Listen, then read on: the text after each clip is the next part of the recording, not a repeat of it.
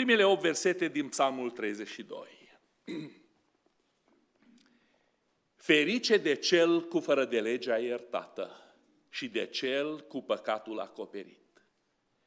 Ferice de omul căruia nu-i ține în seamă Domnul nelegiuirea și în duhul căruia nu este viclenie. Câtă vreme am tăcut, mi se topeau oasele de gemetele mele necurmate. Căci zi și noapte mâna ta apăsa asupra mea.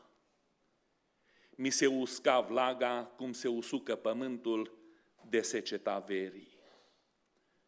Atunci ți-am mărturisit păcatul meu și nu mi-am ascuns fără de legea. Am zis, îmi voi mărturisi Domnului fără de legile mele și tu ai iertat vina păcatului meu. De aceea, orice om să se roage ție la vremea potrivită și chiar de s-ar vărsa ape mari, pe el nu-l vor atinge deloc. Tu ești ocrotirea mea, tu mă scoți din necaz, tu mă înconjuri cu cântări de izbăvire. Eu, zice Domnul, te voi învăța și îți voi arăta calea pe care trebuie să o urmezi. Te voi sfătui și voi avea privirea îndreptată asupra ta. Amin. Ne rugăm Domnului. Ne închinăm înaintea ta, Tatăl nostru care ești în ceruri, și binecuvântăm numele Tău, Doamne, pentru îndurarea care ai arătat-o față de noi. Îți mulțumim, Doamne, că ești Dumnezeul care ierți pe păcătos. Îți mulțumim, Doamne, că și în ziua de astăzi putem sta la masă ca să ne aducem aminte și ne aducem aminte, Doamne, de jertfa Domnului Isus, de îndurarea care i-a arătat-o față de noi și de harul pe care îl ai pentru biserică. Slavă ție! Te rugăm să binecuvintezi cu putere cuvântul Tău. Amin. Fă lucrarea desăvârșită în viețile noastre și înalță-ți numele de slavă pentru că o meriți. Amin. Amin. Vă rog să reocupați locurile.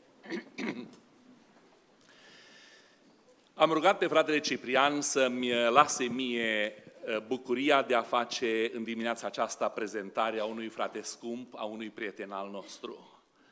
Bucuria de a-l saluta în mijlocul nostru pe pastorul Fritzner din Haiti. Uh, you are welcome, brother uh, Fritzner. May the Lord bless you. În urmă cu câțiva ani, fetele noastre, Emma și Ala, au răspuns la o chemare pe care Domnul le-a făcut-o să se ducă cu o organizație de aici din Oregon. În urmă cu mai mulți ani, câteva asistente medicale credincioase, împreună cu familiile lor, au aflat despre faptul că în Haiti foarte multe mame și foarte mulți bebeluși mor la naștere. Uneori muriau și mama și bebelușul iar în unele cazuri murea mama sau murea bebelușul, din cauza lipsei de asistență medicală, din cauza lipsei de personal, din cauza unor clădiri adecvate și dotate cu ce trebuie pentru momentele acelea când viața unei mame și a unui bebeluș este atârnă de un fir de ață.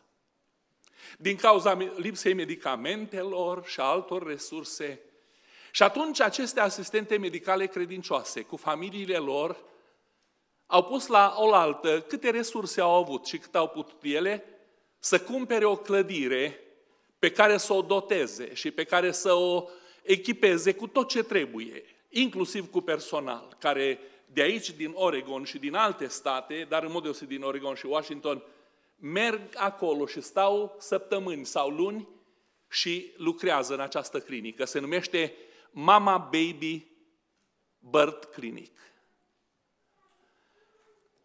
Ala cu Emma s-au dus acolo și au slujit și printre cei pe care i-au găsit slujind acolo, în clinica aceasta, au întâlnit un pastor a unei biserici baptiste din orașul unde este clinica aceasta, din nordul, din nordul țării, din, de la Cape Haitian. That's the name, yes? Cape Haitian is the area where you live.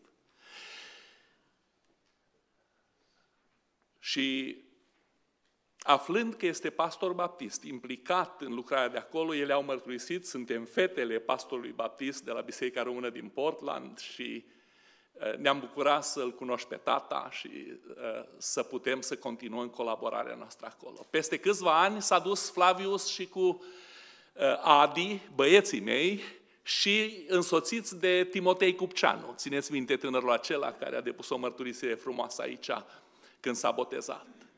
Și ei au făcut o lucrare frumoasă de data aceasta nu la Birth Clinic, la Mama Baby. Ei erau bărbați, s-au dus și au ajutat biserica de acolo într-un proiect de construcție. Și iată că în felul acesta, peste ani, relația noastră și m-a bucurat foarte mult văzând că la provocările și la chemările pe care Ala cu Emma și Flavius cu Adi și cu Timotei Cupceanu au făcut-o bisericii Domnului, ați răspuns. Și de-a lungul anilor, lucrarea Domnului a fost susținută acolo și la Mama Baby și și la proiectele de construcție și la proiectele spirituale de evangelizare a bisericii pe care fratele Fritzner o păstorește. El a venit acum aici pentru că cei de la Mama Baby l-au chemat pentru noi proiecte, pentru echipare, pentru pregătire, pentru consultare și este omul cheie acum cu care uh, aceste familii care au pornit lucrarea aceasta, este o lucrare care se extinde, a început să acționeze și în alte părți ale, ale uh, țării, ale uh, lui Haiti și în felul acesta fratele Fritzner va sta o perioadă mai lungă, câteva săptămâni va fi în zona noastră. I'm not giving you any time today. I need the time to preach. But next time when you come, I will give you the opportunity to greet the church and to give us a short report uh, and a short presentation of the work that the Lord is doing in your church and in your area. And, uh, yeah, thank you, Brother Schissner. May the Lord bless you. O singură rugăminte, înainte de a face, fratele, prezentarea, când o să vă rog și ca la colecta cu care ne vom închina Domnului atunci, să contribuim la nevoile lor. Și o parte din ceea ce se va aduna în duminica aceea eh, la serviciul la care fratele Frisner ne va aduce salutările și va face prezentarea, Până atunci să vă puteți pregăti. Fratele ne-a exprimat și mie și lui Flavius un proiect pe care l-a pornit deja. Pentru că sunt unemployment-ul este foarte high în Haiti și sunt foarte multe frământări. Știți și frământările sociale care l-au avut. A fost asasinat președintele, au avut o uh, rebeliune generală în țară în care totul a fost blocat într-o perioadă de criză prin care au trecut și toate astea acum se răsfrâng cu uh, criza economică. Criză financiară, criză de, de bunuri de care ei au nevoie Fratele Frisner a primit din partea Domnului gândul să deschidă o sală de clasă la biserică pentru a educa în mod deosebit bărbați mai tineri în a ști mânui computerul. Este o mare nevoie în țară de oameni care să fie familiari cu folosirea computerului, dar pentru aceasta ei trebuie pregătiți. Și a deschis o clasă în care a așezat câteva laptopuri și le predă lecții de folosire a computerului, ca să știe să opereze, pentru a putea să găsească job în domeniul acesta, în diferite office-uri, în diferite uh, business-uri, în diferite companii unde e nevoie de personal care să știe să fie literați în computere, fratele a pornit lucrarea aceasta. E un gând bun ne roagă dacă cumva este cineva în biserică sau sunt familii care aveți laptopuri care nu le mai folosiți. Laptopuri vechi, pentru ei vor fi noi. Sau, dacă mai mult decât atât, pune Domnul pe inimă cuiva să cumpere măcar două laptopuri care fratele când va pleca înapoi să le ducă cu el și să poată să uh, extindă puțin slujirea asta. Vă dați seama că uh, deschizând la biserică o clasă ca aceasta, nu doar îi echipezi pe oameni pentru ca să fie familiari cu folosirea computerului, ci ai ocazia să le prezinți Evanghelia. Este o ușă, este o oportunitate, o ocazie să-i vorbești celui care vine să primească serviciile tale gratis, în numele Domnului Isus. Ca o binefacere din partea bisericii și a păstorului. Tu să-i prezinți Evanghelia și omul acela să poată să-L cunoască pe Hristos. Noi toate aveniurile și toate mijloacele și toate resursele care Domnul ne pune la dispoziție trebuie să le folosim pentru lărgirea împărăției Lui, pentru vestirea Evangheliei și pentru câștigarea sufletelor la Hristos. Thank you, brother Fritzner, for doing that. May the Lord bless you. Be a good pastor and be a good instructor for those who are learning to use the computer. May the Lord bless you. You are multitask uh, uh, person, you know. Mama, baby, uh, computers, church, what else? I think you are a man with many hats. yeah, may the Lord bless you. Thank you. And may, uh, we will have uh, an opportunity to uh, give you time to share with us the blessings that you are experiencing there. Cei care uh, doriți să oferiți ajutorul acesta, luați legătura ori cu mine, dar vă recomand mai mult cu Flaviu sau cu Adi, cu băieții mei. Bine, luați legătura cu ei și atunci ei vă vor uh, călăuzi în așa fel încât să ajungă donația dumneavoastră la uh, fratele Fritzner. Ultima predică pe care am avut-o a fost despre pocăință. Fratele Timotei a amintit deja. Uh, este unul din subiectele preferate de mine, este unul din subiectele uh, care mă pasionează și uh, din care îmi place întotdeauna să vorbesc, atât în particular cu oamenii, cât și în public. La aceasta am fost chemat. Asta a pus-o Domnul pe inima mea de tânăr încă, atunci când m-a chemat la slujire. Să fiu un propovăduitor al pocăinței a pocăinței în care oamenii să se întoarcă la Dumnezeu prin pocăință, să înceapă relația cu Dumnezeu prin actul pocăinței și a pocăinței care apoi cel care l-a primit pe Domnul și care a încheiat legământ cu Domnul să o trăiască. Că doar așa ne cheamă. Suntem unul din puținele popoare din lume, nu știu dacă mai sunt altele, în care evanghelicii bisericile evanghelice, credincioșii din bisericile evanghelice se numesc pocăiți. Foarte frumos nume ne-a păstrat Domnul. Unora le este rușine de lucrul acesta. Dar pentru noi trebuie să fie o cinste și când cineva, pentru că ne știe uh, rădăcinile și știe din, din ce grupare venim și din ce mișcare ne tragem, când ne spun pocăitule, pot să ne o spune într-un mod de, rag... de ajutați-mă, de, de, derogatoriu. Așa, thank you. Într-un mod derogatoriu, batjocoritor. Nouă să nu ne fie rușine niciodată. În cel mai rău caz, când cineva ne va batjocori spunându-ne, pocăitule, vă știu eu pe voi, tu să spui, să-mi ajute Dumnezeu să fiu. Să-mi ajute Dumnezeu ca numele cu care Tu mă numești și pe care îl port, să-l port cu cinste. Și să fiu cu adevărat un pocăit. Unul care a înțeles pocăința, unul care a experimentat pocăința și unul care trăiește pocăința. Și Biserica Domnului să spună Amin.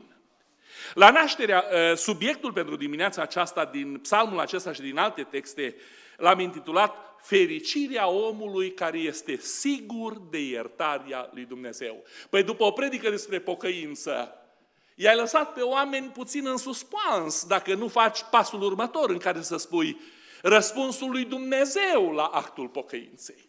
Și predica de astăzi este nu ce trebuie să facem noi, nu ce ne cere Dumnezeu nouă, că aia a fost predica despre pocăință, în care am arătat pașii pe care omul care vrea să se pocăiască și care dorește cu adevărat să facă pasul acesta ca să devină plăcut Domnului, pașii aceștia ai pocăinței trebuie să aibă un răspuns din partea lui Dumnezeu. Că dacă lui Dumnezeu e dragă pocăința, Dacă Dumnezeu ne cheamă la pocăință, dacă Dumnezeu ne oferă posibilitatea împăcării cu El prin pocăință, atunci trebuie să facem și pasul următor la mesajul de astăzi, în care să înțelegem cum răspunde Dumnezeu la pocăința noastră. Și răspunsul este unul. Aș putea să spun un cuvânt, să spun amin și să și trecem să, să servim cina Domnului. Răspunsul lui Dumnezeu la pocăință este iertarea. Ăsta e răspunsul lui Dumnezeu la pocăință. Când Dumnezeu vede o inimă smerită și zdrobită, când, omul, când Dumnezeu vede omul venind, recunoscându-și vina, regretându-și vina și mărturisindu-și cu sinceritate păcatul înaintea Domnului, cerând iertare în rugăciune, în genunchi, cu fața la pământ înaintea Domnului, răspunsul lui Dumnezeu este, ești iertat. În psalmul pe care l-am citit, versetul 5, psalmistul zice, atunci ți-am mărturisit păcatul meu și nu mi-am ascuns fără de legea. Aici David a vrut să spună și nu mi-am mai ascuns fără de legea. Știți de fapt ce s-a întâmplat? De la data când David a săvârșit păcatul și până la data când Nathan a pășit în the Oval Office, a trecut un an de zile. Știți cum numesc teologii anul acesta din viața lui David? Anul de mizerie. Anul de conștiință care îl mânca, care îl rodea. David un an de zile n-a mai avut somn. David un an de zile n-a mai avut pace. David un an de zile n-a mai putut zâmbi.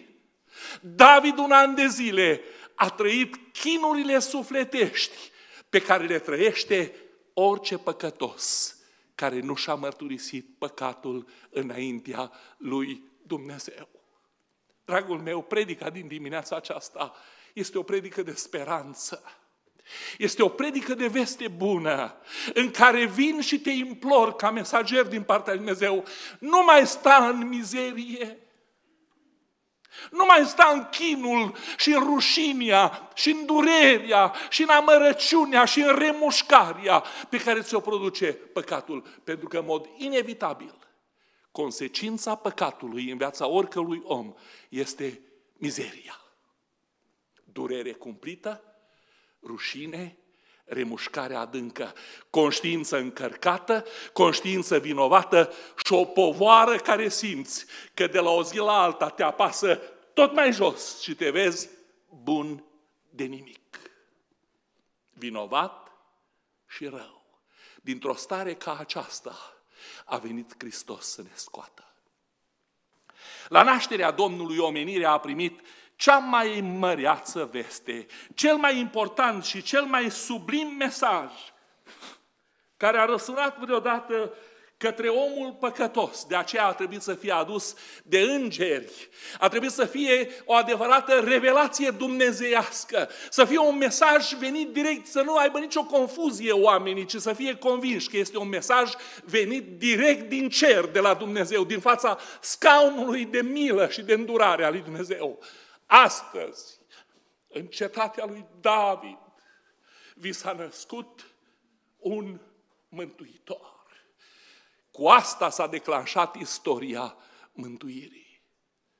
Cea mai mare nevoie a omului păcătos, cea mai mare nevoie a omului vinovat și cu conștiința încărcată de păcat era de un mântuitor, slash, salvator, eliberator unul care aduce speranța într-o situație în care nu este nicio nădejde.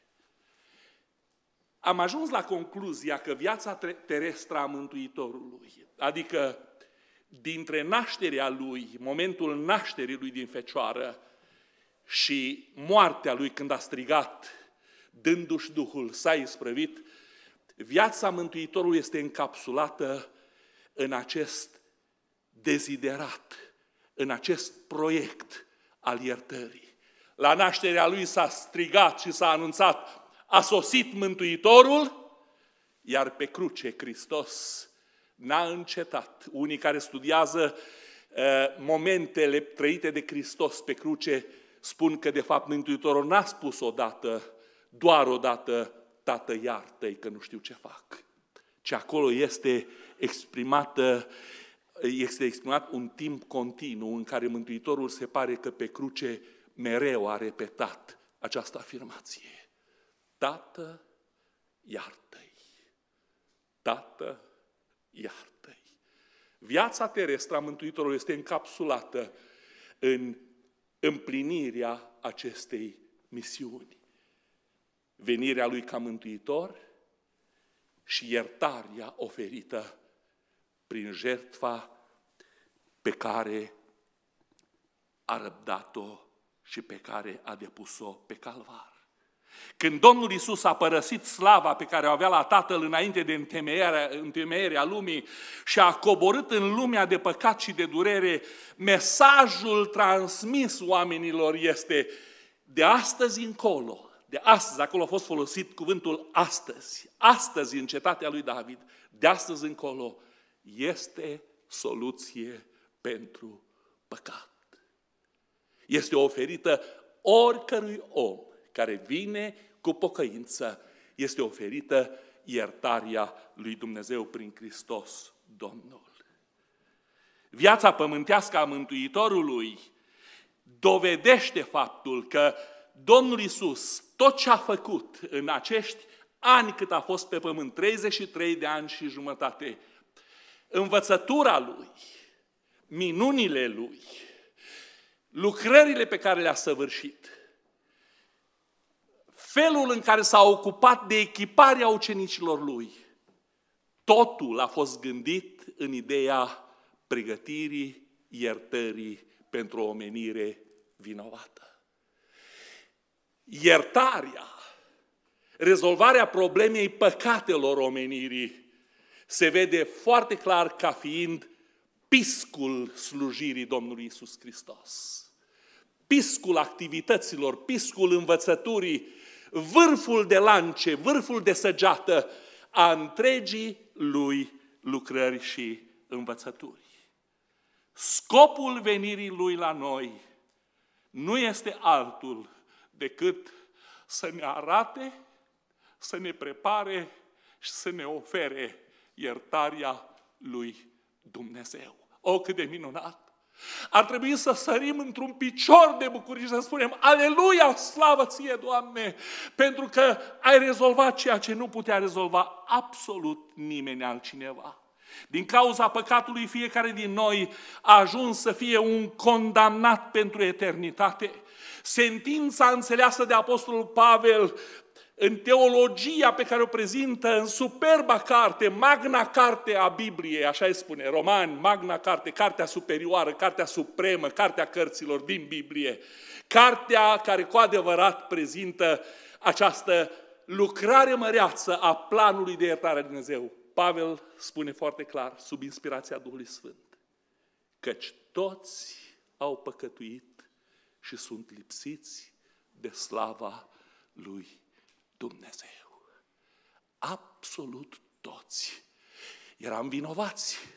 O omenire întreagă, generație după generație, poartă vinovăția păcatului săvârșit, a păcatului de care ne-am făcut vinovat călcând principiile lui Dumnezeu. Și pentru aceasta, pentru că toți am păcătuit, trebuie să suportăm consecința păcatului. Și Pavel spunea acolo în Romani așa, plata păcatului este moartea. Nu numai moartea biologică. O, mulți ar vrea să fie așa. Fraților, să nu confundăm moartea de care vorbește Apostolul Pavel în epistolele lui doar cu încetarea funcțiilor noastre biologice. No. Nu doar de... Și asta este o consecință a păcatului din viața noastră. Și moartea asta biologică. Dar moartea spirituală, despărțirea eternă de Dumnezeu, pedeapsa veșnică, este moartea despre care vorbește cuvântul lui Dumnezeu în Noul Testament și spune, asta este plata pentru păcat a oricărui om care nu și-a rezolvat problema. De aceea, cea mai mare nevoie a omenirii a îndeplinit-o Domnul Isus Hristos. Era nevoie de un salvator, era nevoie de un eliberator, era nevoie de un mântuitor. Și acum haideți să privim la Hristos Domnul. El este jertfa Lui, lucrarea măreață de spălare a păcatelor și de iertare este foarte bine ilustrată în fața noastră. Și haideți să privim la Domnul Isus Hristos. Și în primul rând, în primul rând să înțelegem, Domnul Isus a venit ca să facă posibilă iertarea lui Dumnezeu. În Psalmul 49, versetele 7 și 8, psalmistul uitându-se la starea deznădăjduită în care era întreaga omenire, omenire a scris cuvintele. Dar nu se pot răscumpăra unul pe altul. Nici să dea lui Dumnezeu prețul răscumpărării. Și acum atenție mare, ascultați. Please pay special attention to these words. Răscumpărarea sufletului lor este așa de scumpă că nu se va face niciodată. Sunt cuvintele lui Dumnezeu din Vechiul Testament. Starea deplorabilă în care eram era că pentru vinovăția noastră, pentru fără de legile noastre, omenește nu era nicio soluție. Omenește nu era nicio posibilitate de rezolvare.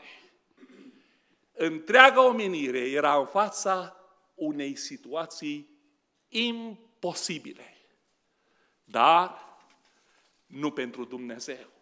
Era imposibil pentru noi. Nu puteam noi plăti prețul. Nu puteam noi rezolva problema.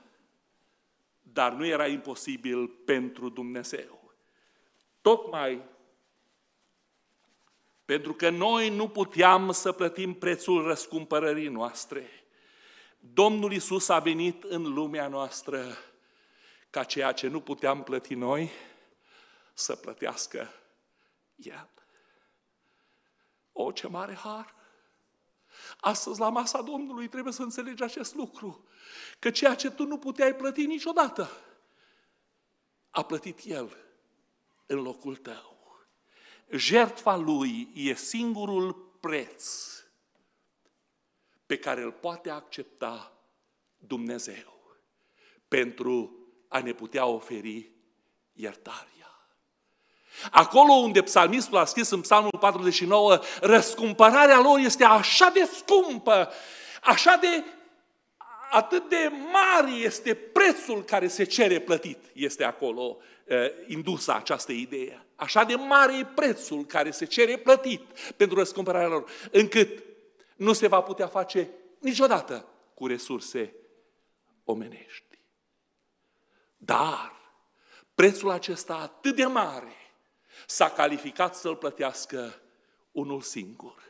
L-a plătit însăși Dumnezeu, dând pentru noi ce a avut mai scump, pe Fiul Său, pe Domnul Isus Hristos. Jertfa lui Hristos este singurul preț pe care îl poate accepta Dumnezeu pentru iertarea păcătosului. Fiecare din noi tânjim după iertarea lui Dumnezeu. Domnul Isus a venit tocmai ca să facă posibilă iertarea lui Dumnezeu. Aceasta a fost prima idee. Domnul Isus a venit să facă posibilă iertarea lui Dumnezeu. Al doilea gând. Domnul Isus a venit ca să ne învețe despre iertarea lui Dumnezeu. La ce folos să fie pregătită și oferită iertarea și noi să fim dezinformați? Și noi să nu știm despre ea.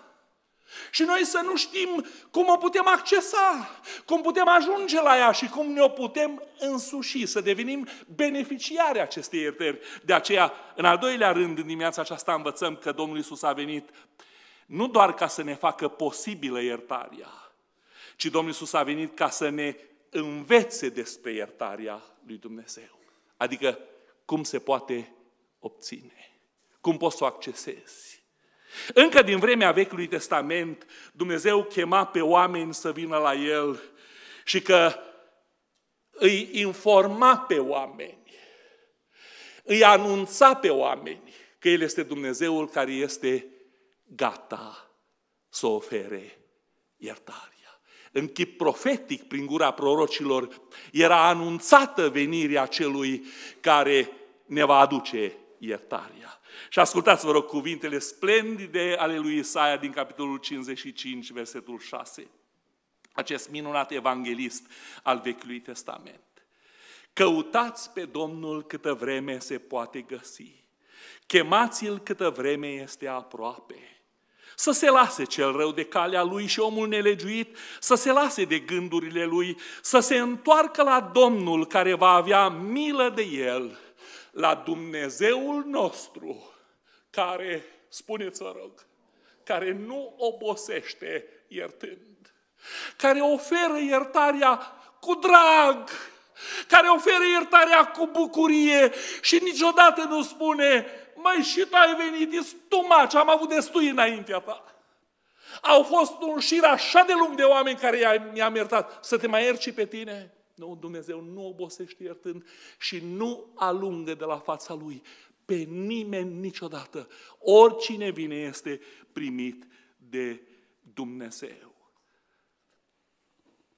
Domnul Isus Hristos ca să ne ilustreze această deschidere a Tatălui pentru a fi, oferi iertarea oricui, ne-a prezentat în Luca, capitolul 15, trei pilde, din care o luăm pe cea pe care o cunoaștem cel mai bine. Deși știm și pilda cu bănuțul pierdut, știm și pilda cu oaia pierdută, dar este acolo un fiu risipitor. Nu teologii, nu comentatorii biblici, cercetătorii literaturii universale, nu într-un loc am citit, ci în mai multe locuri, au ajuns la concluzia că the most beautiful, the most insightful and the most, the most clear and loving story that was presented sometimes for the humanity is the story of the prodigal son. Cea mai expresivă, cea mai frumoasă, cea mai semnificativă istorioară scurtă care a fost spusă vreodată, nu e un roman de 400 de volume, de 400 de pagini, ci este o istorioară pe care o citești în trei minute. Nici nu-ți trebuie trei minute și ai citit-o pe paginile Bibliei.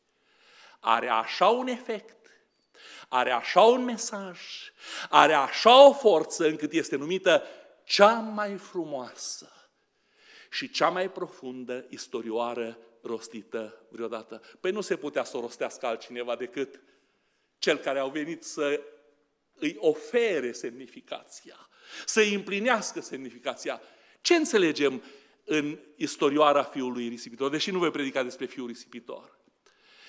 Cineva a făcut, uh, studiind săptămâna aceasta, am prins un gând, uh, uh, o referire pe care a făcut-o unul din comentatori și a spus că cineva a făcut următoarea remarcă. Aceste istorioare nu ar fi trebuit niciodată să îi se dea titlul Pilda fiului risipitor. Pentru că ăștia suntem toți și suntem mulți, milioane și miliarde. Zice, istorioara aceasta este de fapt o istorioară despre un unicat. O persoană unică, cum nu mai este alta. O persoană specială care nu are egal, care nu are termen de comparație.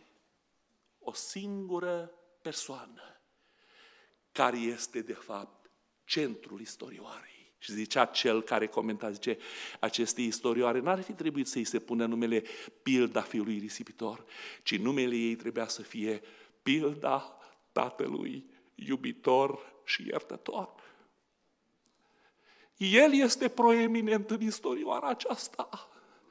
El este miezul istorioarei, era vai de el și de viitorul lui și, de, și vai, era vai de veșnicia lui, bietul fiul risipitor. Dacă inima de tată nu era acolo deschisă pentru iertare, pentru acceptare, pentru reabilitare. Istorioara aceasta este istoria unui tată care iartă și care reabilitează. Doar scurt vreau să vă duc în trei ateliere. Hai să vă duc în atelierul cizmarului din localitate, la care s-a dus tatăl acesta și a spus, Maestre, vreau o pereche de pantofi, cum faci tu, da, cum faci pentru regi. Știu că ești un om cu o maestrie și de o dibăcie extraordinară și vin regii să comande încălțăminte la tine. Fă-mi o pereche de încălțăminte ca aceasta, la care cizmarul să-i fi spus, da, domnule dragă, sunteți un om cu vază, sunteți un om renumit în regiunea noastră, sunteți un om de o generozitate rară, meritați o astfel de pereche de pantofi. La care tatăl să spună, nu pentru mine.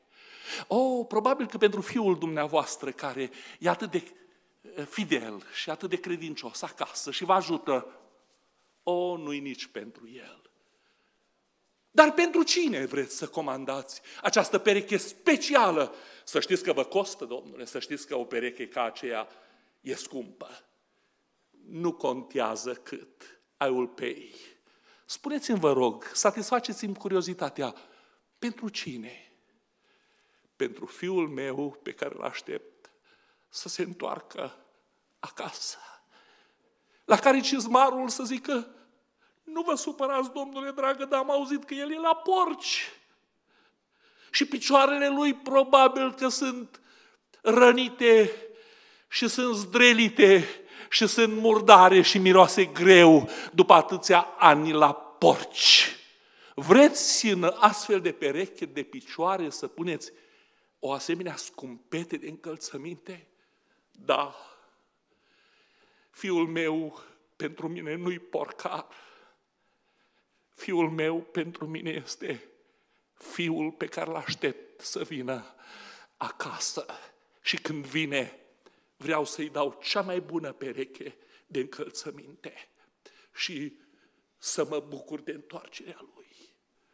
Termină cu cizmarul și trece la atelierul croitorului și zice, domnule dragă, ai cumva material de purpură din care faci haine pentru regi? Da, domnule, dar e scumpă. Vreau o haină din asta.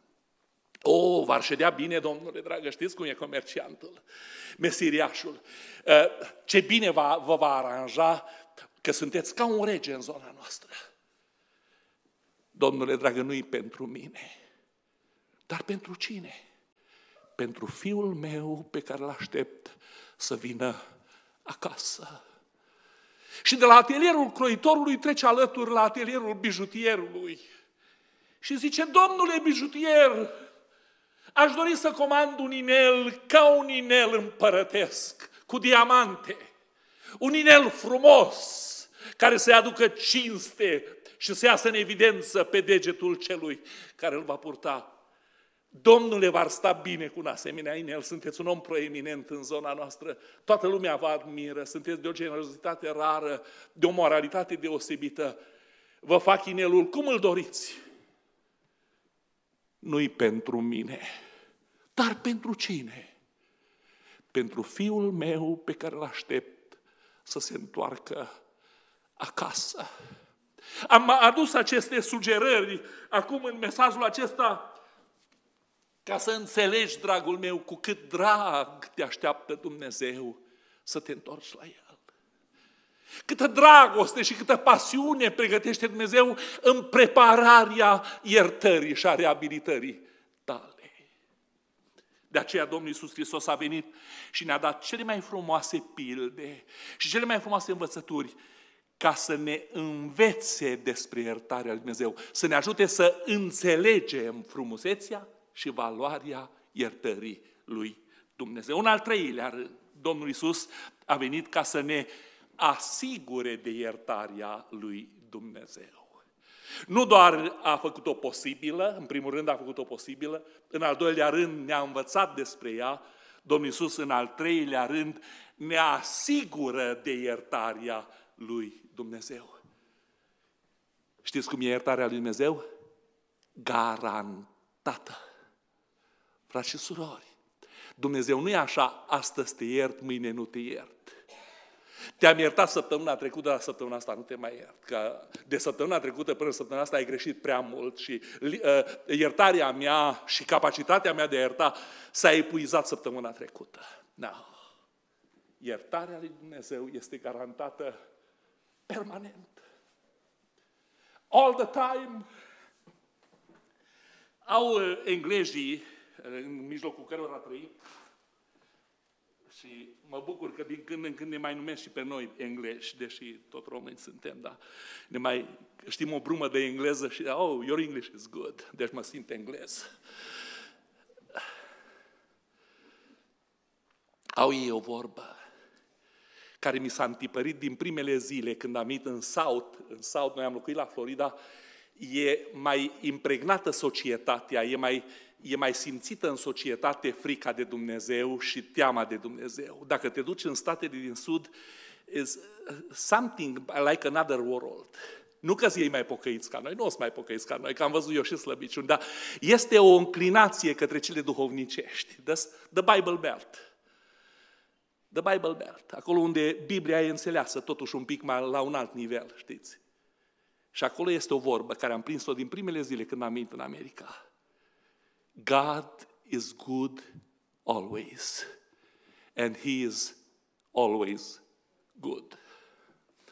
Dumnezeu e bun totdeauna. Și totdeauna El nu e altfel, e tot bun. God is good always. And always He is good. De aceea, iertarea pe care Dumnezeu ți-o oferă este o asigurare, este o garanție pe care te poți rezema, în care te poți încrede. Experiența care aduce cea mai mare bucurie în viața păcătosului este să știe că are garanția iertării lui Dumnezeu. De aceea, titlul mesajului din dimineața aceasta l-am intitulat în baza textului pe care l-am citit. Ferice de cel cu fără de legea iertată și de cel cu păcatul acoperit. Și am dat titlul mesajului Fericirea omului care este sigur de iertarea lui Dumnezeu. Cea mai mare fericire care poți experimenta în viața aceasta este să știi sigur, să ai garanția, să ai asigurarea de nezdruncinat că Dumnezeu ți-o oferă și că Dumnezeu ți-o dă și de face beneficiarul acestei minunate iertări. Este atât de trist. Este de-a dreptul dureros să întâlnești frați și surori care după ani de zile de umblare cu Domnul vin în biroul pastoral și spun, frate pastor, port povoara unui păcat pe care l-am făcut cu ani în urmă și nu sunt sigur că Dumnezeu mă iartă de el. Nu sunt sigur că Dumnezeu poate ierta păcatul acesta sau păcatele acestea. Ca păstor, cu tristețe trebuie să vă spun că am avut de mai multe ori în viață ocazia să ofer asistență spirituală unor bărbați, femei, tineri sau bătrâni și bătrâni, care au mărturisit că n-au siguranța că Dumnezeu îi poate ierta pentru ceea ce au făcut. Dacă ești cumva în categoria aceasta, în dimineața aceasta, când jertfa lui Hristos stă ilustrată în fața ochilor tăi, vreau să-ți spun, iubitul meu, nu mai purta povoara unei conștiințe încărcate nu mai porta povara unei vinovății pentru care Dumnezeu, în Fiul Său, a plătit prețul. Este achitat. Iertarea e garantată.